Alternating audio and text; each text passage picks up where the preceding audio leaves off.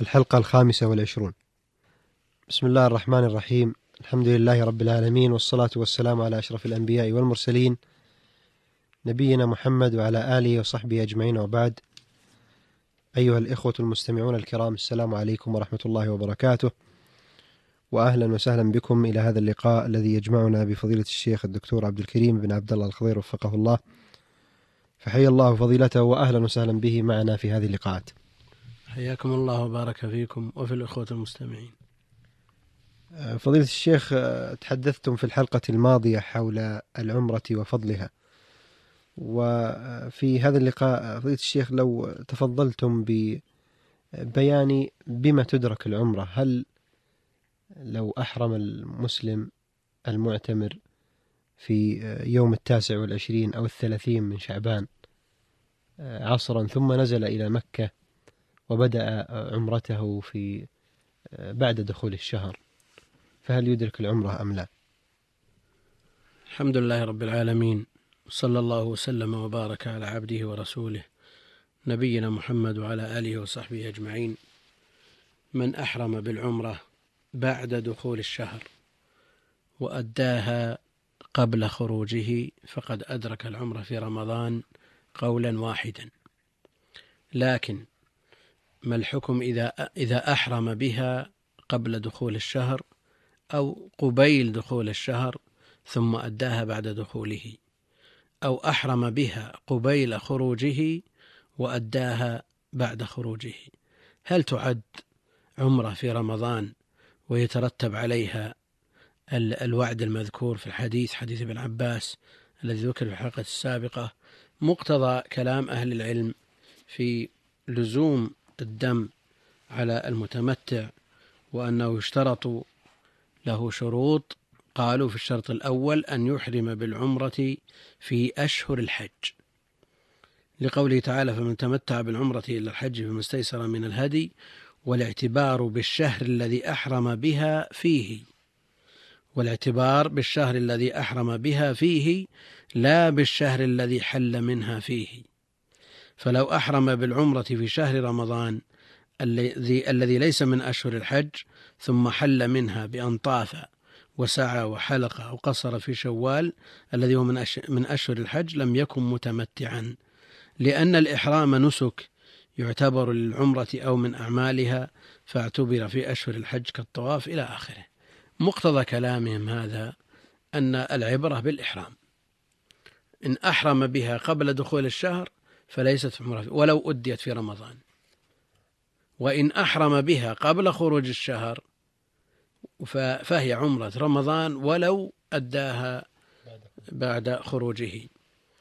لكن كثير من الناس يحرص على أن يوقع الإحرام في عصر اليوم في عصر آخر يوم من شعبان لكي يتمكن من الصلاة صلاة قيام رمضان صلاة التراويح مع المسلمين صلاة كاملة لأنه لو أخرها إلى المغرب فاته شيء من التراويح.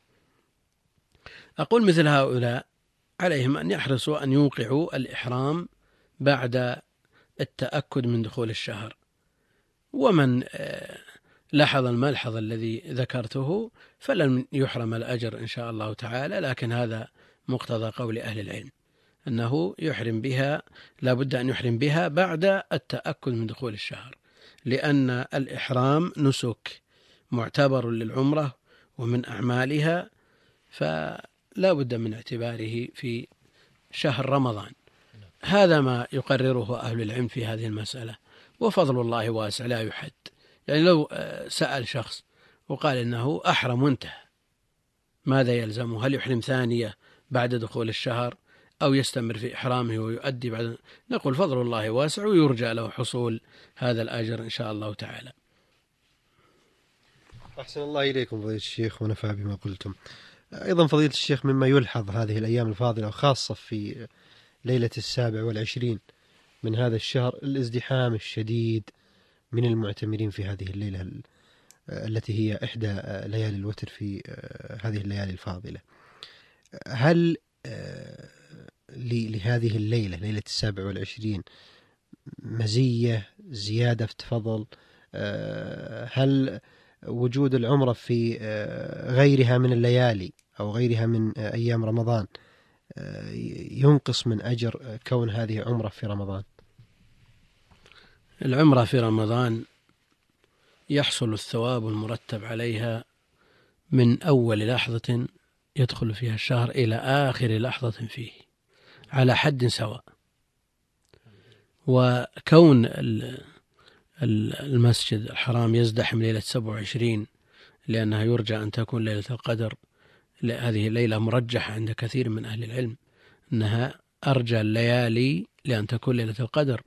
وقد قدمنا أن ليلة القدر متنقلة في ليالي العشر وهي في الأوتار آكد على ما تقدم بسطه. المقصود أن تحري ليلة القدر بالعمرة ليس لها مز... ليس لها أجر قدر زائد من الأجر وليس لليلة القدر بالنسبة للعمرة فضل زائد. إنما الذي ورد في ليلة القدر هو القيام. ولذا جاء في الحديث الصحيح من حديث أبي هريرة من قام ليلة القدر من قام ليلة القدر إيمانا واحتسابا وليس في من اعتمر ليلة القدر إنما فيه من قام. وعرفنا أن القيام يحصل بالصلاة والتلاوة والذكر ولا يحصل بأعمال أخرى. والله المستعان.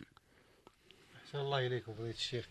أيضا فضيلة الشيخ الاهتمام بالتخفيف عن المسلمين. إذا لحظ المسلم الازدحام الشديد في ذلك المكان الطيب الطاهر ثم أخر أو قدم عمرته في هذا الشهر الكريم ألا يكون في ذلك فضل له أو أجر باعتبار أنه يخفف عن إخوان المسلمين. لا شك أن الأمور بمقاصدها. فمن أدى العمرة في أول الشهر ورجع إلى بلده قصده التخفيف على غيره أو ليتمكن من أداء عبادته على الوجه الكامل مع حضور القلب لأنه في الأماكن المزدحمة قد يفوت شيء من آه، حضور القلب. وقد يفوت شيء من أداء السنن. نعم. فمن من آه، عمل هذا العمل بهذه النية وأراد أن يخفف عن غيره وأن يؤدي العبادات المطلوبة منه في هذا الشهر المبارك على الوجه الأكمل في بلده لأنه آه، أنسب والفرص أكثر إتاحة له. لا شك أنه يؤجر على ذلك ويرجى أن يعطى من الأجر مثل ما لو مكث هناك. أثابكم الله فضيلة الشيخ. أيضا فضيلة الشيخ يعني مسألة أخيرة وهي أن بعضا من الحريصين على الخير من المسلمين قد يذهب إلى مكة المكرمة ويحضر مع المسلمين ذلك الخير من قيام وصيام وعمرة لكن قد يحدث من البعض إهمال لمن هم تحت رعايتهم من أبناء وبنات وغير ذلك. توجيهكم يا شيخ في لمثل هؤلاء.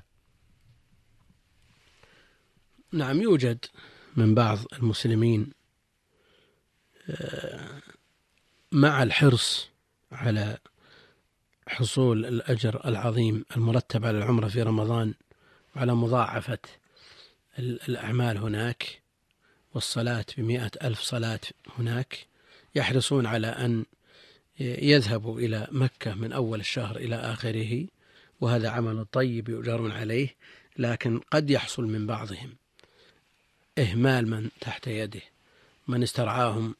الله سبحانه وتعالى إياه. يهمل بعض الشباب وبعض الشابات وبعض النساء والذراري يخرجون ويدخلون بدون مراقبة بدون بحجة أنه مشغول عنهم بملازمة هذا البيت الشريف.